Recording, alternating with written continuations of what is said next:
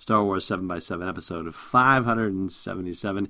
In the immortal words of Han Solo from Star Wars Episode 4 A New Hope, now what? Punch it, Chewie.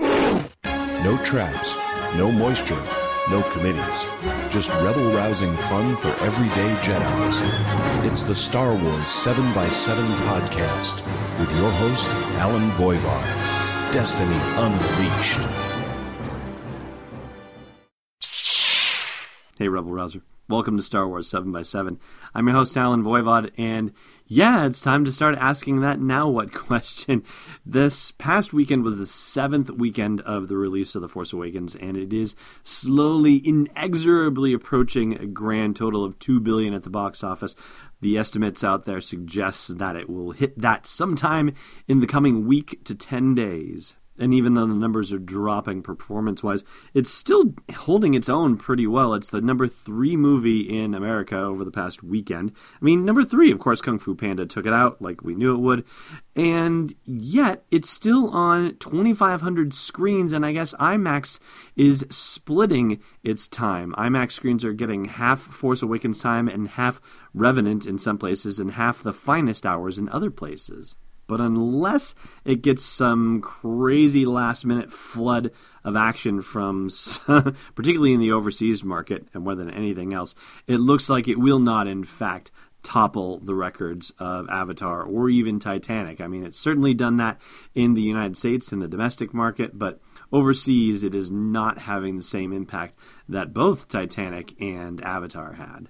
Although it does look like it has a sporting chance, The Force Awakens does, of overtaking Titanic in the international box office. So, as one commentator and industry analyst has said on Forbes' website, the uh, big old money making magazine and whatnot, that The Force Awakens could end up possibly being the number three box office hit of all time, number two in the international space, and number one in the domestic space. Interesting kind of run of the numbers there. But as fans of The Force Awakens, I think we are all in a bit of a valley right now. I was actually surprised to see that The Force Awakens stayed in our little local movie theater here. It uh, still has one screen and four showings, at least over the weekend.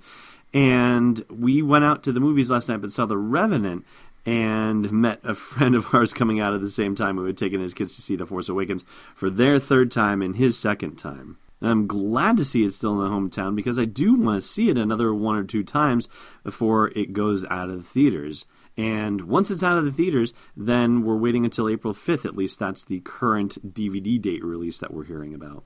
And Lucasfilm is, of course, trying to keep the wheels of The Force Awakens greased with things like the reel that came out recently where it showed on one half of the screen what the shots looked like without any special effects added, and then the other half of the screen had all the digital visual effects added in them to show you how awesome it is. And there's a big American Cinematographer magazine piece that I guess is in it, not an annual tradition, excuse me, I should say, just a Star Wars tradition that they do this somehow after every single Star Wars movie that's come out. They have some huge issue dedicated to them, including interviews with J.J. Abrams and Kathleen Kennedy and all this stuff. But I think, in a sense, a letdown has started to happen because we've pretty much absorbed everything that there is to absorb about The Force Awakens. And at this point, what do we have to wait for now? You know, we got to focus on Rogue One and Episode 8.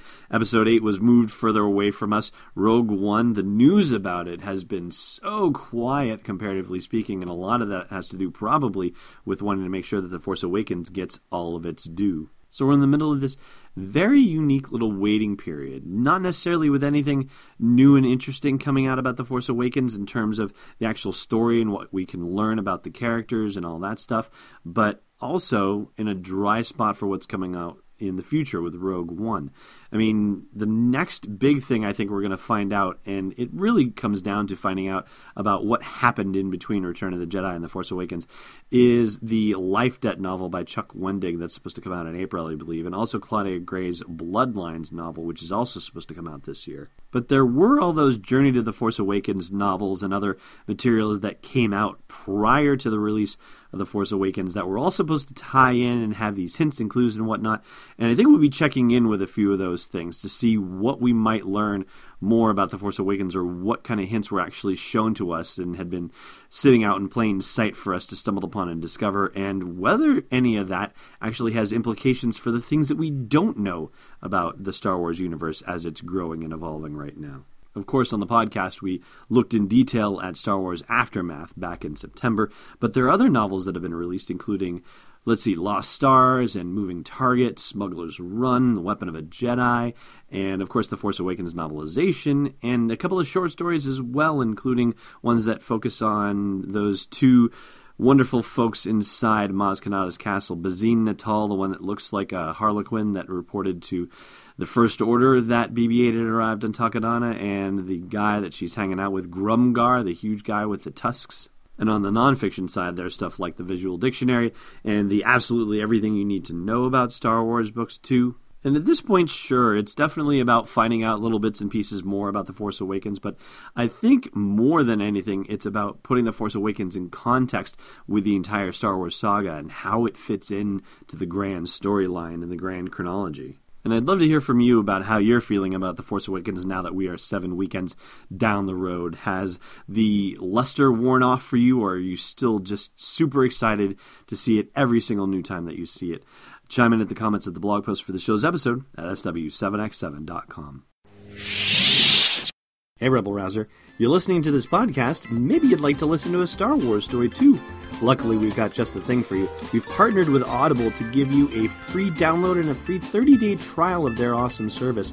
All you got to do is go to audibletrial.com slash SW7X7 to sign up and get your free download. They've got dozens of Star Wars titles, anything you want to do to explore that galaxy far, far away. One more time for you, audibletrial.com slash SW7X7. All right, let's get that trivia question out there for you. Get ready! Okay, for what? Last time we asked you who came to the rescue of Rey and Finn after their battle with Kylo Ren on Starkiller Base, and that was Chewie. Today's question Which three characters went off to find Luke Skywalker after the map was completed at the end of The Force Awakens? Thanks for listening to another episode of Star Wars 7x7. And hey, before you test out your new robot hand, check out SW7x7.com for show notes, links, photos, videos, and more.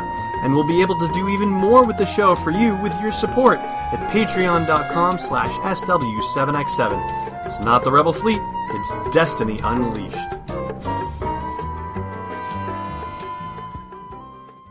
This podcast is not endorsed or sponsored yet by Lucasfilm Limited, Disney, or 20th Century Fox. is intended for entertainment and information purposes only. Star Wars, the Star Wars logo, all names and pictures of Star Wars characters, vehicles, and any other Star Wars related items are registered trademarks and or copyrights of Lucasfilm Limited or their respective trademark and copyright holders. May the force be with them. All original content is copyright 2016 Star Wars 7 by 7. We hope you love it.